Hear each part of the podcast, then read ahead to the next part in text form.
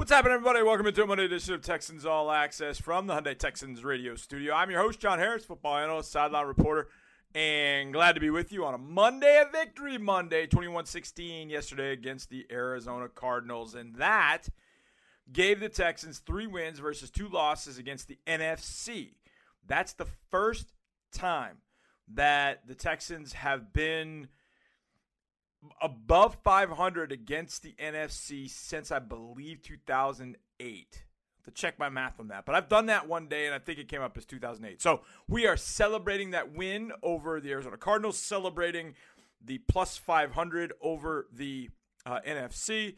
Good stuff, and we're going to do it with all of our good pals, including our guy Andre Ware. But we had a lot to talk about, including if you take the Ravens and Chiefs out of the mix, who's the number three team in the AFC right now? Not by record, not by any of that.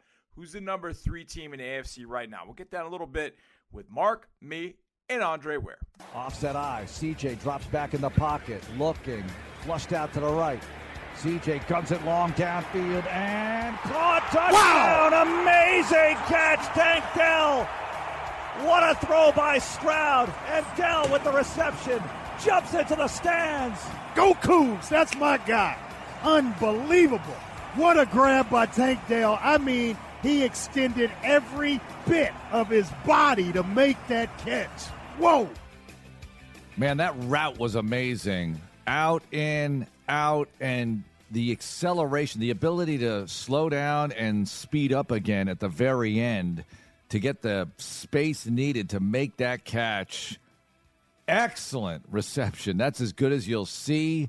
And the place erupted, and we need more of that on Sunday. Mark Vandermeer and John Harris with you, and Andre Ware steps in now.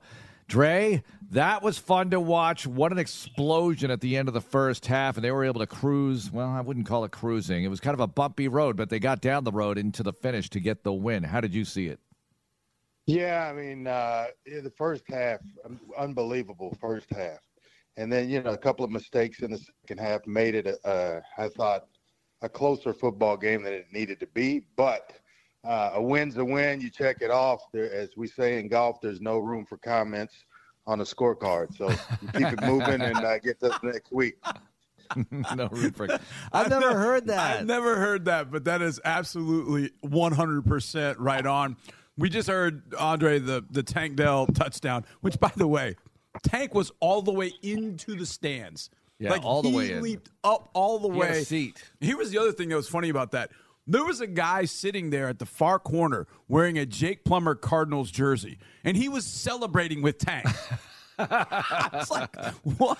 Because Can you do that? Tank wins people over. He does. He Tank does. Tank does win people over. But Dre, what has Tank meant to this offense? I mean, what what are they allowed to do because they have Tank Dell at wide receiver?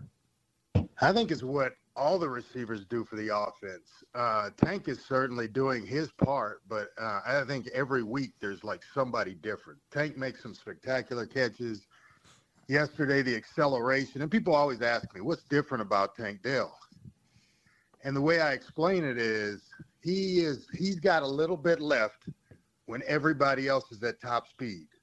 And so there's always separation when CJ decides to go to him. And so when, when you look at it from that standpoint, and then you're moving the ball around as much as CJ is, it's hard to defend that group. So mm-hmm. every week there's somebody else, Noah Brown, Nico Collins, Tank Dell. It's been great to see. It's been amazing to see. And look, I was watching Tyreek Hill highlights yesterday, and he's different, but what you just described Tank Dell to do, it sounds Hill like. Whenever that he he's got went- that extra gear at the end of it when everybody else is top speed. That's a really great description. Whenever he went in motion yesterday, Mm. I watched the Cardinals secondary. They were on high alert because other Yeah. guys went in motion. They just moved. When Tank went in motion, you could see their antenna go up. It was incredible. and to what about that, Dre? Because Tank, Tank in motion, it's like Tank run around the backfield, like behind everything for a while, and uh, see what happens. It, it it is organized, I get it, but it just seems like it does create chaos mentally for the defense. It does, but it's also the genius of Bobby Slowik because he was setting up a play with that orbit motion all game long. In first half, he used it several times, and then finally they swung at the tank and he ran it, uh, so on and so forth. And then all of a sudden, later in the game, they swing at the tank and he's looking to throw. Uh, fortunately for the Cardinals, no one was open, but uh, it, it's just kind of one of those things where everybody and everything seems to be clicking at the exact right time.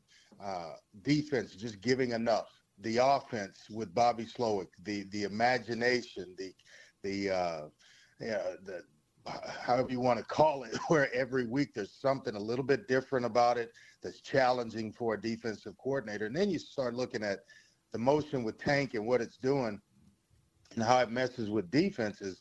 Uh, one player now all of a sudden, or, or the defensive coordinator thinks one player is is the key to unraveling this Texans offense, and it couldn't be further from the truth because of what I said. Somebody else each week is making a splash, so it's hard to see where it's coming from.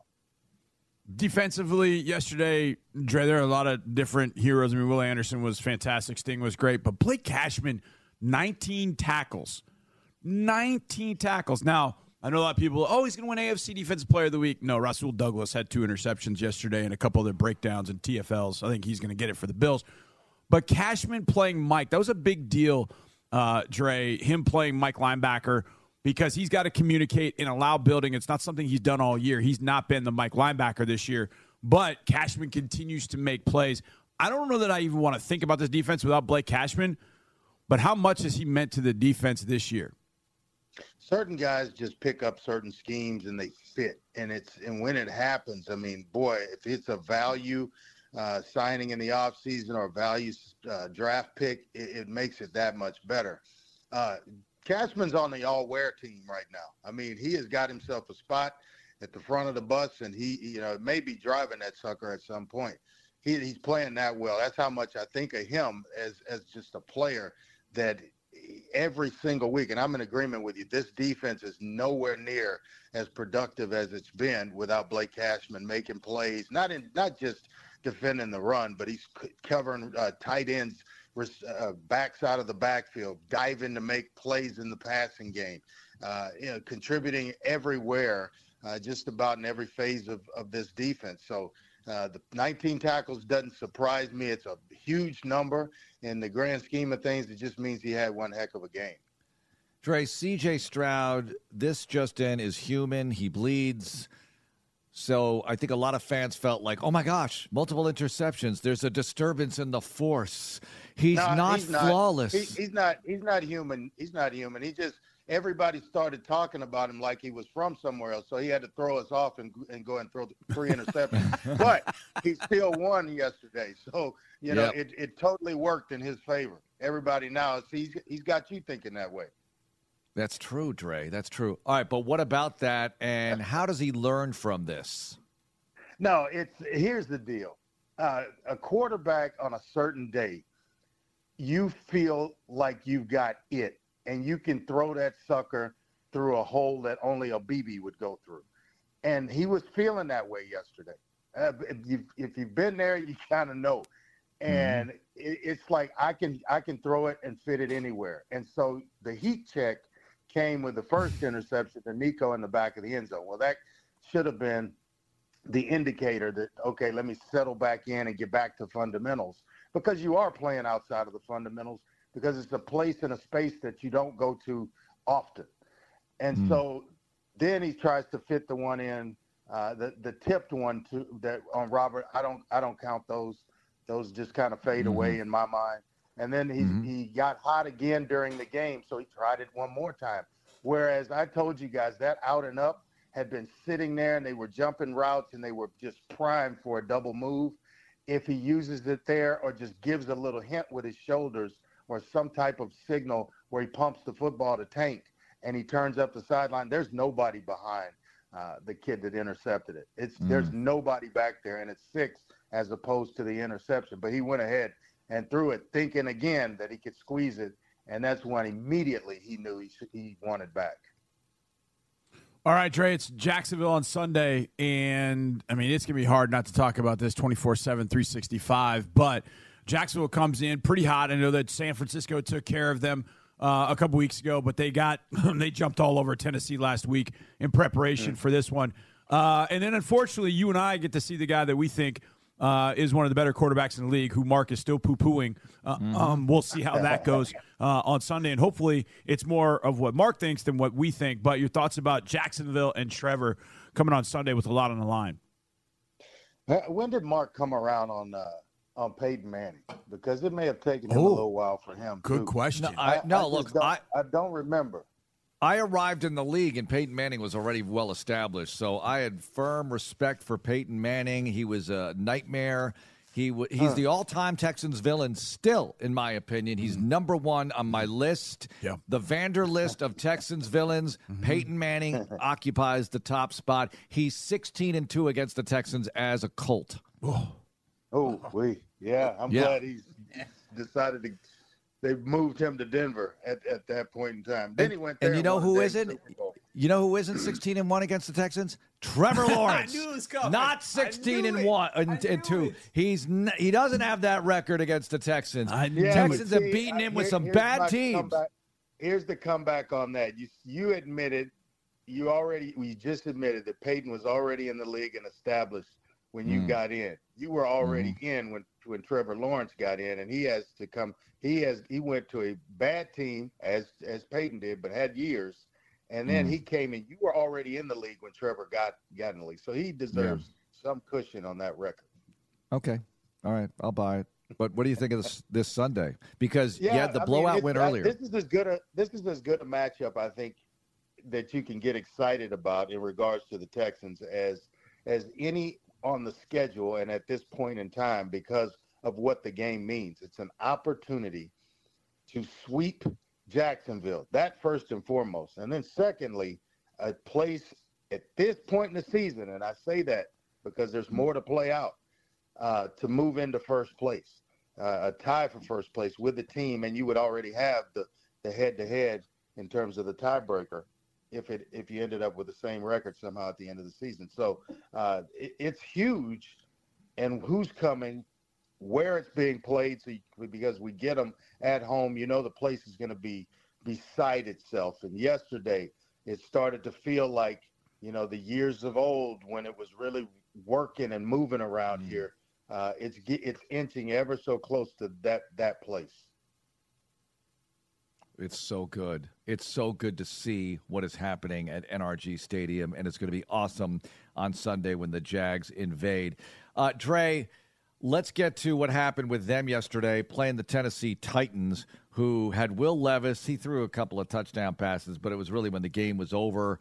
Uh, they're really struggling right now, and O line not able to block for Derrick Henry. It looks like they it, it might just be it for the season for them that they're just going to limp into the finish here and recalibrate as far as the quarterback position goes. I don't know what's going to happen with them, but they're in a tough spot right now.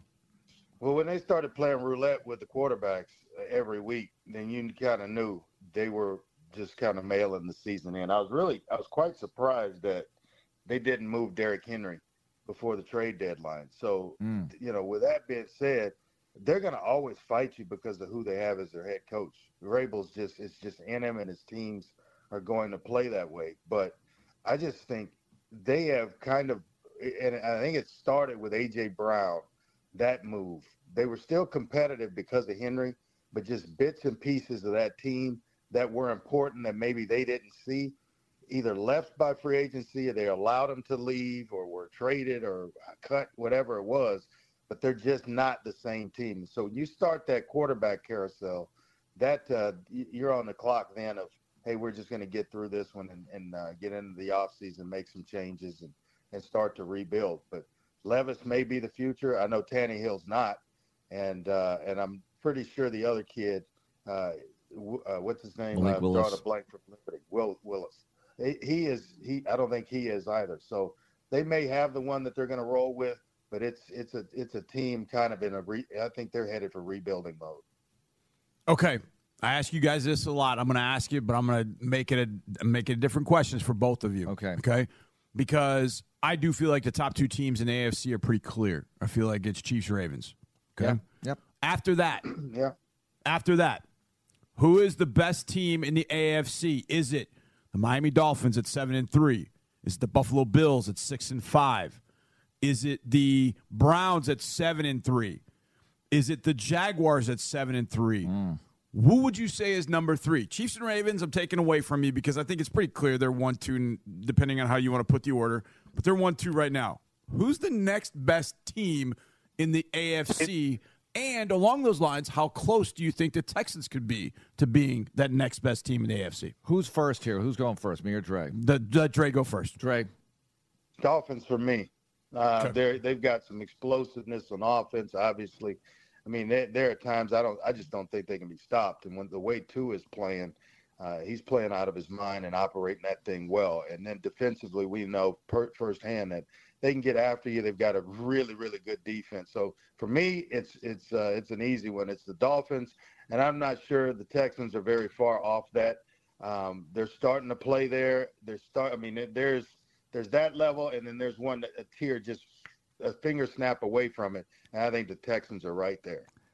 All right, so here's the thing. I am not ready to throw dirt on the Buffalo Bills just yet. I know I'm they're saying- six and that's five. why I brought them up. That's why I brought them up. They're the eighth seed right now, but I think the Bills still have a lot going for them, and no one wants to play them, especially up there. But no one will want to play them in the postseason. And Josh Allen wrecking the game as a quarterback and running all over you or whatever, whatever he can But do. you have that to contend with. Here's the uh, oh, Bills. the schedule sucks. Yeah, at that's right. Eagles, at It's- Chiefs, Cowboys, at Chargers. It's a tough schedule. Oh, yeah, we'll see how they do because they got the Jets yesterday. That was a get well game and a post Ken Dorsey celebration game for them, and I'm really I feel horrible for Kenny. Yeah. But uh, the Bills made the most of it yesterday.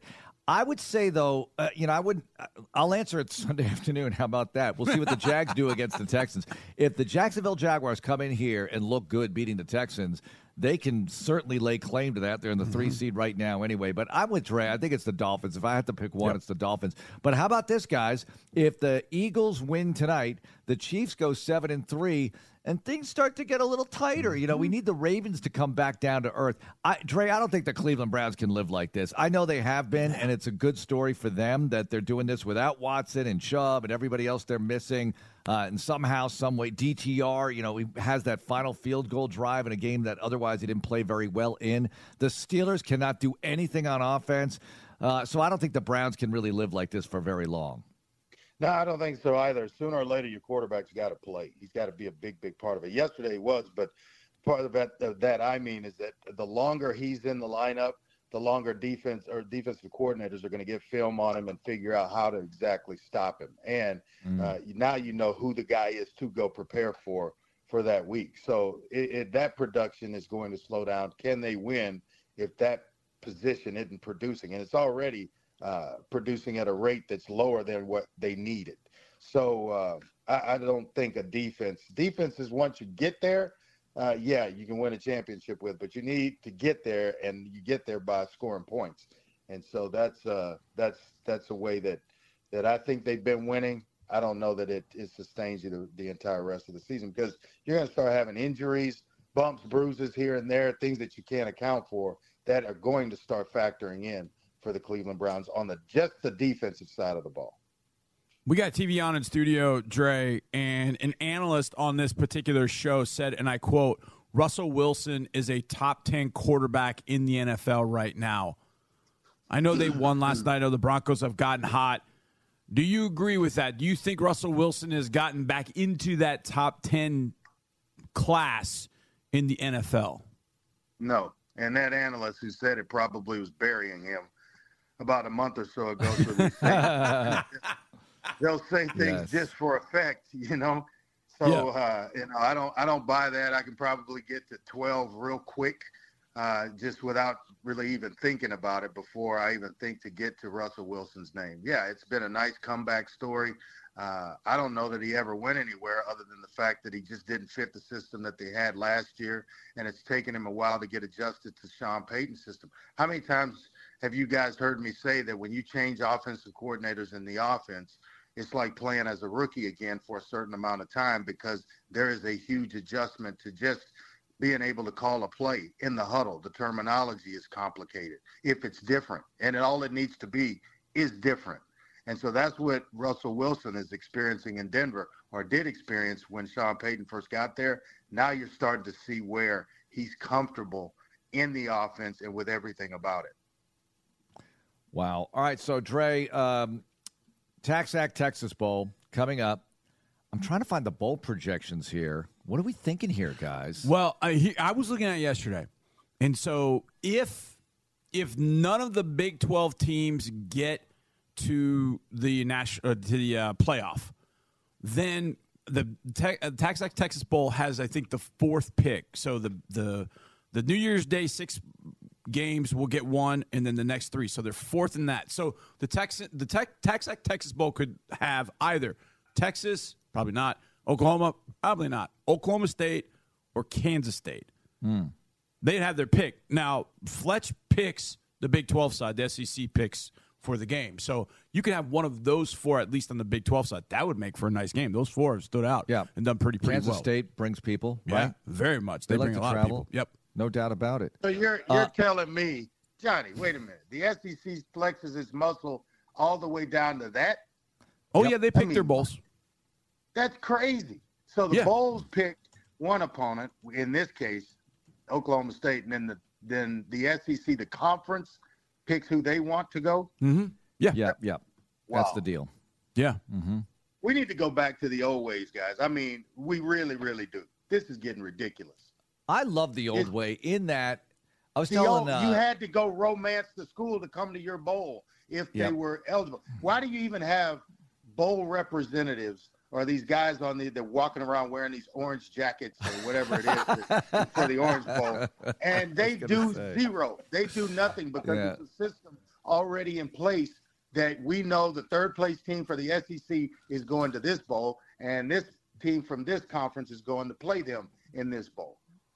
I don't get I don't get it. We need to go back to where the schools have control of where they want to go, and the bowl system uh, has to go romance the schools into choosing their bowl. And it just kind of once it's a match is made, then the next bowl and, and however you do it. But I don't like the current way of of uh, of how it smells right now.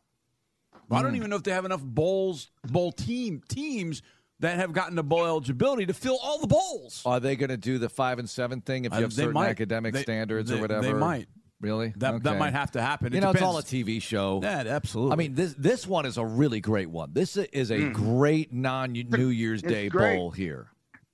Yeah, it's always It's been a- good. it's a- it- it is. I mean, I've been a part of that, that the bowl game from it seems like since it came into uh, in, into existence, and and it's always been a good matchup. It's always been a good crowd. It's always been a good bowl game. Just an overall college football experience uh, to go to. So if uh, if you're a college football fan, uh, check out uh, check it out and. and I'll get all the information online, but it, it's one that you definitely want to see. I guarantee it'll be a good matchup, and if, if it happens to be Oklahoma State, I have them this weekend. Oklahoma State BYU in Stillwater, and on Saturday on ABC, not Friday night. So a little adjustment because of the Thanksgiving holiday this week. Who wins between Ohio State and Michigan at the Big House, Dre? Ooh, if that was in Ohio State, if it was at Ohio State, I would say slam dunk Ohio State. I think it makes it a tougher, closer football game in the big house. But I've always I've liked Ohio State over Michigan all season long. I think it's going to be a close game, like two point game. But I think Ohio State wins it. I got to give my due to Steve Sarkisian here with the Longhorns. They're ten and one. Mm-hmm. Yeah. Uh, you know they've had a. I, I think it, this is a better than expected season. I don't know what the expectations were at the Forty Acres, but I did not expect ten wins, and I think that they've done a nice job. You got to give them his due. Five game winning streak going into Sunday against two. I mean Saturday against Uh, Texas, Texas Tech. Ooh, this this is a big one. Texas Tech is playing. Yeah, they've they've gotten really well. hotter, no question about hotter it for sure. Yeah. Trey? Yeah, I uh, I like what he's done. That's a tough game. Tech Tech just presents a lot of different problems schematically on offense for Texas on that on that side of the ball, on the defensive side of the ball. So they're going to be able to score points. Can they slow Texas down uh, without the running back who's out for the year? He, uh, I think they've got a chance defensively to do that. And uh, can they go in Austin pull an upset? I think so. I just doubt it and uh, Texas is going to be right there in the conversation. This is going to be one of those years where you're going to hear all this talk about how this should have been a year for expansion. Look at this team and that Yep. team. They're going to be centered right in the middle of all that talk. Yep, Yeah. absolutely. Hey, Dre, Heisman race. One guy, unfortunately, I would imagine, given what happened on Saturday, is going to be out of it, and that's unfortunate. And it's Jordan Travis from out of Florida State. He actually tweeted a little while ago um, his thanks to the Seminole uh, fans, and he said, "All of the injury I sustained on November 18th marks the end of my Seminole playing career." Um, and then he goes on from there a guy that's been just a great representative of Florida State. I would imagine that he's out of it, but I know you don't want to give up your vote, and I don't want you to. But who do you think is kind of in the conversation to go pick up the trophy that you won a few years ago? Yeah, I think it's uh, it's basically boiled down to a, a three man race, and I hate the way that it happened for Travis Hunter with the injury because of the trajectory he was on at Colorado. I know their season hasn't gone the way it, it uh, everyone may have thought it would, but I think it's different if he's healthy for those three games as well, and in the conversation at the end of the season. And then you look at a guy named the, the big tight end from uh, from Georgia, who very well might be the best player in in the country, but he gets injured, and so it just happens that way. Um, if there are games left, Jordan Travis is no different. He was playing at a very very high level, and certainly on a list of those that were headed, at least at the very least, headed to New York to get to experience all of what comes with uh, being there during the Heisman uh, year. But three names have emerged for me: Penix, Daniels, and Nix. And so you know, those those three have had outstanding seasons. What Jalen, what Jayden Daniels has done at LSU is is unbelievable. We haven't seen it in in a long, long time, if at all. Bo Nix and how productive he's been uh, at at Oregon and getting them back to the national stage and in a in a a uh, playoff conversation. It's been phenomenal. Only thrown, I think, two two interceptions the entire season, which is just sick. And then there's Penix, who just physically is just gifted, and you just want to. It's poetry in motion watching him throw a football and play the position of quarterback. So those are three names that uh, that have kind of emerged for me. Great stuff there from our buddy Andre Ware, and of course, 1989 Heisman Trophy winner. So you got to get his thoughts. He's not going to give you the ballot, which he shouldn't. You should keep that vote secret. But it's good to talk about the candidates that. And how about this? Andre reminded us when we go to play the Jets on Sunday. Guess what happens the day before Heisman? Yeah, it's gonna be a great weekend for Dre, no doubt about that. So uh, we got that to look forward to. But we got the Jaguars at hand next week, then the Broncos before we get to the Jets. So we'll get there soon enough. But that's gonna be a fun time in New York. I know for Dre, the '89 Heisman Trophy winner. Coming up next, ND Kalu, Texans Legends OG podcast, all around tremendous dude. You can join Mark and me next, right here on Texans All Access.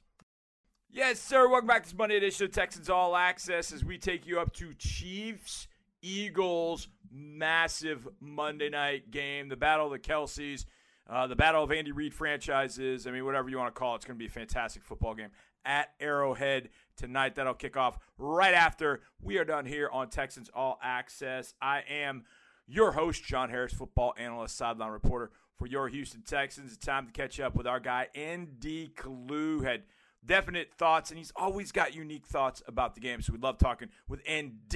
Here is ND with me and Mark. ND, this is big. What are your thoughts on Sunday? I want to get to the future first. We go back to the future. Jacksonville, Sunday at noon. Your thoughts? talk about a meaningful game. I mean, you, you, the implications as far as uh, the AFC South uh, getting into the playoffs. I mean, it's going to be huge. And we always wonder who are the Texans' rivals? Who are the Texans' rivals? Some people say the Titans, some people say the Colts, and you also have to throw in the Jacksonville Jaguars in there. So you have a rivalry game. And like DeMeco said, they've earned the right to play meaningful football late November. I'm so pumped up for this game. And, and, I like the fact that Jacksonville's been playing well also. So, you know, you have two teams that have been playing well and huge, huge implications as far as the division with this game coming up. I mean, it's I mean, it's obviously the biggest. What's the biggest regular season game at home since what, Mark? I mean, not. I mean, it's nineteen. I was I was trying to think about Patriots the, Sunday like, night? The Patriots Sunday night was a big game for this team, so I I, like would the- I would go there. That year they clinched the division at Tampa Bay. Right. The year before, Uh, when did you clinch in 2018? Was it home against the Jags or something like that? But yeah, home just- against the Jags. But that was not a good Jaguar team. No, this is. Let's put it this way: is good easily, this is the biggest game you've ever played against the Jaguars. Yeah. Period for both teams, and it's not a clincher because you still have a bunch of games to go. But it's uh, who's got pole position heading down the stretch here. uh, ND, at that point, as a player, when you play these kind of regular season games, I mean, everybody gets up for the playoffs, and, you know, it's oh, it's the playoffs, it's do or die, you, you know.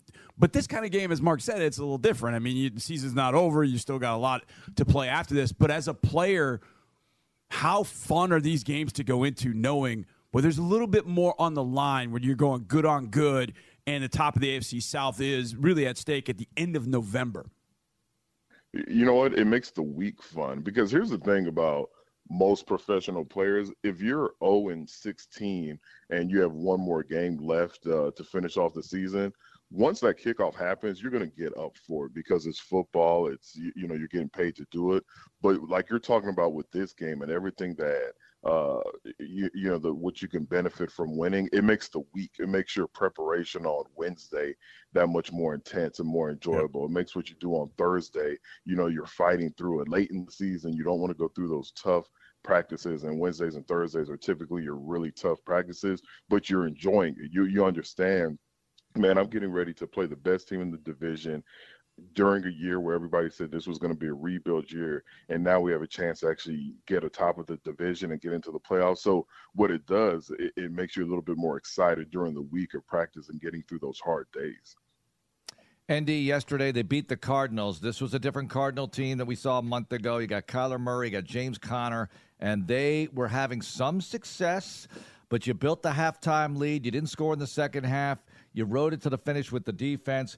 What did you think of the performance yesterday? It was a first half, second half kind of thing, but the defense held strong. You look up at the end of the day, you held them to 16 points and got out of there with the W. you know what i don't want to make like some kind of hyperbolic statement just for reaction or some hot take but you can argue that that win yesterday was bigger than the cincinnati win and what i mean by that is yes you beat a 2 and 8 team but kyler murray looks like kyler murray. Kyler murray looks pretty good.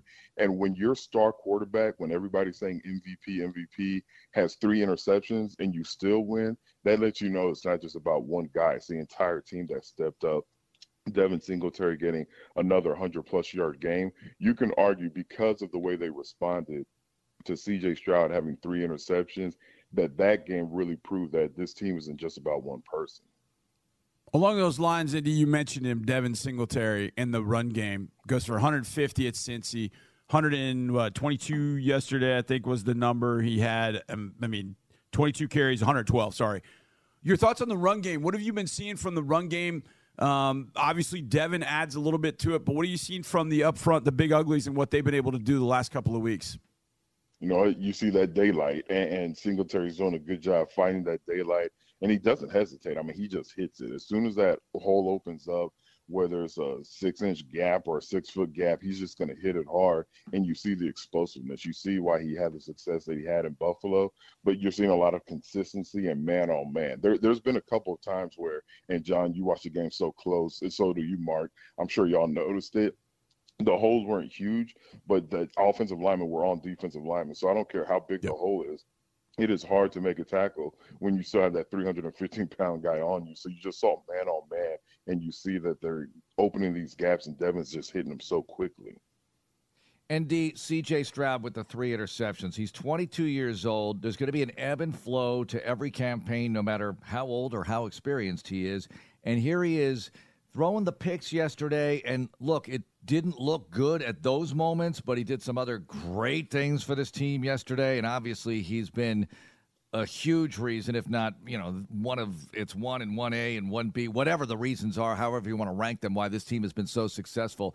How does he shake that off? And what's important psychologically for him moving forward to say, all right, I threw some picks, but we won the game? He talked about Steph Curry, keep shooting. He's got to have that mentality. What do you think of all of that? You know what? I keep going back to something DeMeco said about him in the preseason that really uh, impressed me. He said that he's a guy that stays in the film room. You know, you have your gym rats, you have your guys that stay outside, really focusing on the physical. And I'm sure CJ does that. But the fact that he's always watching film And then Dalton Schultz, I had a chance to talk to him a couple of weeks ago during our podcast. He said that he's a guy that doesn't make the same mistake twice. So when you ask that question, Mark, I think of those two statements and I see that CJ Stroud's probably going to go watch film. He's going to watch those three interceptions probably 10 times each, a minimum. And, and you're just not going to see that same mistake twice. And I say those three interceptions, there were three on paper, but one of them he doesn't really need to look at because he came off the hands of the receiver. And I felt like it was actually a pretty good pass. So, you know, two mistakes. I think he's going to look at it, he's going to understand what he was thinking at the time. He's going to make sure when he sees that defense, when he sees that situation in the future, because he will see it, he doesn't make those same mistakes. And I love the fact that they won after he uh, threw three interceptions, and that he's the type of player that's going to take it serious, and he's going to go in there and say, okay, what did I do wrong here, and let's make sure this never happens again. ND, Derek Stingley gets the interception. He has the knock away on the dig route. He then comes up uh, big with Tav on the uh, the fourth down stop. Obviously, we know the history, the injury history, and then being back the last couple of games. How important was a game like that for Stingley and also for the Texans for him to start to break out a little bit at this time of year? No, no, that that's huge. And just like what you said towards the end of your question, this time of year, because – when you talk about playoff teams, when you talk about teams that have success late in the season and go deep into the playoffs, there's a lot of luck involved and luck as far as having your good players on the field playing at their peak. And for Stingley to be out there making plays, it helps his confidence. It reminds him that, like, hey, there's a reason why I was drafted so high let me continue to prove why I was taken before Sauce Gardner. So he gets that confidence, that swag, and the rest of the team gets that. The rest of the defense realizes, oh, yeah, this is one of our star players. So the big thing is just keeping him on the field. And I love that he's making those plays. So he understands and realizes that he's still that guy. All right, ND. Back to it. The Jags on Sunday. What's really important for DeMeco Ryans to stress to the team this week? I got to think that, uh, you know, people were talking about yesterday being some sort of look ahead game or whatever. I don't know. I think they were fully focused for that one. And it's clear the way they came out in the first half. I know they allowed the opening touchdown, but that's going to happen in this league. What about for the Jaguars here? Because it's not like you you're in the playoffs if you win. It's not like you clinch anything, but it is certainly a step up, a step, a huge step in the right direction for the postseason just not to overthink it and to get too tight. You know, you don't. I'll, I'll keep it clean since uh, you know this is a family show. You don't want your backside to get too tight because of everything that may happen with the victory or the loss and who you're playing. So during the week, he has to keep it light with the team. And I think he's going to do that. You and I and uh, the fans, when we're talking about it and we're, when we're looking up the standings and we see that the Jacksonville Jaguars are a game ahead of the Texans, you know, we're going to put a little bit more on this game.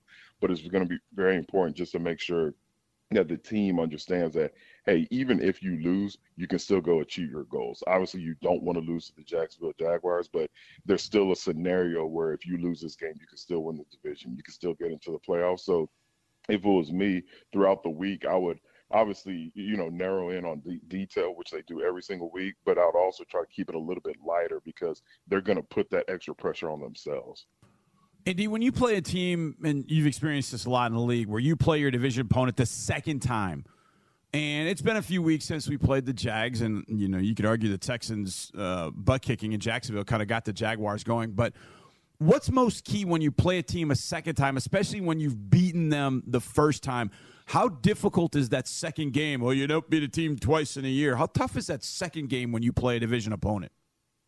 No, it is tough because, like you said, they beat them so bad. And take out all the X's and O's and take out, you know, all the tendencies. There's a lot of pride on NFL teams. And Jacksonville's like, oh, oh, y- y'all are the guys that kicked our tail not too long ago. They get excited because they get a chance to, uh, you know, avenge that loss. And then you just have to realize, hey, that was a whole different team. And most NFL teams, in my opinion, they know that, hey, if six weeks ago I beat a team by 30, it doesn't necessarily mean that that's going to happen again. So what I would do and what I, you know, Coach Reid used to do when I was in uh, Philadelphia and we had those good years together. If we beat a division team and we're playing them again in a few weeks, you're only showing their highlights. You know, you're the coaches are reminding you why they're a good team. I mean, obviously, this is the number one team in the AFC South right now, so you shouldn't need those reminders. But you also need to see that, hey, even though we had success against them a few weeks ago, that this is what could happen if we don't go out there and you know give them the same respect that we gave them the first time we played them. So you really focus on what they've been doing good and and remind this team like, hey, this this Jacksonville team is not the same team that we beat a few weeks ago. They're playing some good ball, and you really highlight those plays that have them winning. I forgot what their win streak was, but they're number one in the division right now, so they're obviously playing some good ball. So you look at those highlights. Hey, ND, it's time to give the alma mater a plug here because the Owls have Florida Atlantic on yes. Saturday, and if they get this one, they're six and six, bowl eligible. FAU comes in at four and seven. A huge matchup in the American Athletic Conference. How do you see it? You know what? I love the fact that they need this game. You talk about, like we said, with the Texans playing meaningful ball at the end mm-hmm. of the mm-hmm. season. Well, the Rice Owls, they've had some downs. You know, that UConn loss still bothers me, but because they have won the games that they've needed to, they're playing really meaningful ball, uh, ball late in the season. They just have to have this. Uh, it's when I saw it, and my buddies and I were like, "Oh, we're going to a bowl. Which bowl is going to be?" It's like, ah, we still got to win against FAU. The Tech, mm-hmm. excuse me, the Owls are kind of like the Texans, where you know what, they could beat almost any team on their schedule, but they can also lose almost any team on their schedule. So you really have to take this game serious. I had a few interns uh, that I still keep in touch with throughout the week. And after I congratulated them on their last win, they know that this game is huge. So I really think they're going to be focused in and locked in, and the Owls will go bowling again this season. Well, as far as guests we're having this morning who are potentially bowl eligible, you're the only one because McClain's Baylor Bears are out of it, and Andre's UH Cougs seven losses. So yep. congratulations uh, just for being in it, and good luck on Saturday, ND. I mean, we're used to that. Rice is always the college football program that keep, keeps Houston uh, up, and you know, no matter where you go in the mm-hmm. country, when they think college football in Houston, they always think Rice first. So we're, we're, we're, used to being in that position. But but thanks, yeah. we appreciate that. Yeah, nice. of course, thanks, ND, and we'll see you tomorrow as uh, on the Huddle Players Show. It's going to be good. You have DHC, DeAndre oh, nice. Houston Carson, who's nice. been starting and making a lot of noise. So it's going to be fun. Thanks, ND. All right, see y'all tomorrow. There he is, ND Kalu. Always have a fun time talking about the game, what's happening on the field, off the field, in locker room. Former player understands it better than anybody you're going to find. Just a gem of a human being. I love ND being part of the team. All right, the general John McClain is also part of the team. He's up next right here on Texans All Access. All right, let's get it done in this final segment of Texans All Access. John Harris here, football analyst, sideline reporter for your Houston Texans, and we'll catch up with our good friend John McClain, the general, the Hall of Famer, talking about the Texans. Here we go. What do you think of the streak and the matchup on Sunday against the Jags? Was I wrote my lead on my column in uh, on Sports Radio 610 today. I can't believe that I said Texans are playing for first place in the AFC South, and I couldn't believe I wrote that sentence, so I wrote it a second time because I still can't believe it. And what a week, what a game it's going to be. You know, the Texans have owned the Jaguars. Jaguars coming off one of their best games after they came off one of their worst games. Texans beat them. They they own the tiebreaker. Boy, that would make a great stretch drive for both teams in the division. And uh, and you know the Jaguars are tired of losing to the Texans. You know they're tired of hearing about it. They were humiliated by 20 points in the DeMeco's first victory. But uh, it is so exciting right now what they got going on. And I'm guessing Sunday will be the most people in the stands and the loudest the stadium has been because fans know the team needs their help. Okay, I hate to break this to everybody in Houston. All right, go ahead. But the Texans are going to lose on Sunday. Why? I, I mean, it's just going to happen. Because the general just said that. Well, no, no, no. Uh, Trevor Lawrence had no, no. Trevor Lawrence has catered Waffle House for the entire Jaguars building today. Oh no, that's that's as good an omen. no, they're going to be all carbohydrate filled, and then turkey. It's just way too much for I them. Just, I just love it. You could pick anywhere. He picked Waffle House. That's that's that's pretty awesome. I know. I love the Waffle House thing too, but enough. Yeah, enough. stop, Trevor. Stop. Be the Trevor that Mark thinks you are. Um, General. Speaking of quarterbacks, mm-hmm. CJ has two touchdowns, a glorious one to Tank Dell. He does have the three interceptions. Do you have any worry? What's your level of worry about that heading into this one with Jacksonville? That CJ's thrown four in the last couple of games six turnovers in the last two games after three in the first eight. And you know, one bad one against Cincinnati at the end of the game. The the one I thought with one ricocheted off Robert Woods over the middle. He can't help that. The one on the sideline was a bad pass, and the one in the end zone he shouldn't have thrown. But it's like he said, Steph Curry don't stop shooting, and he's not going to not stop throwing, and that's good. Sometimes when you have success, and you you start to throw passes that you wouldn't have thrown before because you kind of feel like Superman, which he has been. But uh, I think that Bobby Slowik, Jerrod Johnson will work closely with him this week about that and show him what he did wrong and what he's done right. You know, they did everything they could to give that game away. And, and the red zone was awful, one out of four. They were great on third down, 69%.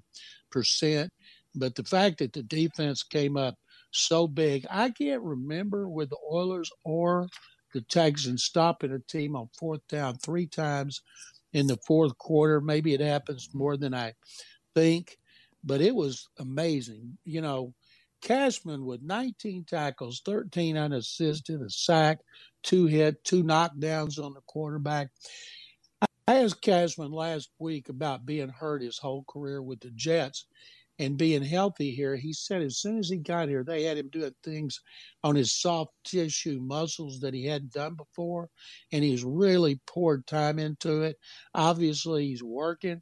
It's working. And Will Anderson, a sack, two tackles for loss, two quarterback hits, and on the last play by Arizona, Anderson just drilled Kyler Murray, and that caused him to throw the ball up higher and gave Steven Nelson a chance to get over and knock it away from Hollywood and uh, Hollywood Brown in one of the great plays the Texans have had this season. So the defense really, really stepped up. And I'll guarantee you, Matt Burke and DeMeco Ryans are so happy to see Derek Stingley make that great interception, interceptions, Exception, six tackles.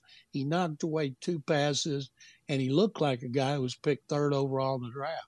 All right, that's going to do it for today's show. Really appreciate the general for stopping by. Of course, ND Kalu, Legends, Texas Legend, and Texans OG podcast. Definitely check that out. Players show tomorrow with ND and DHC, DeAndre Houston Carson. That's going to be fun. And a big thanks, of course, to our good friend Andre Ware, who joins us every Monday. He is absolutely fantastic. Love Dre to death. Love all you guys for listening. Thank you so much. We'll see you tomorrow. And as always, go Texans.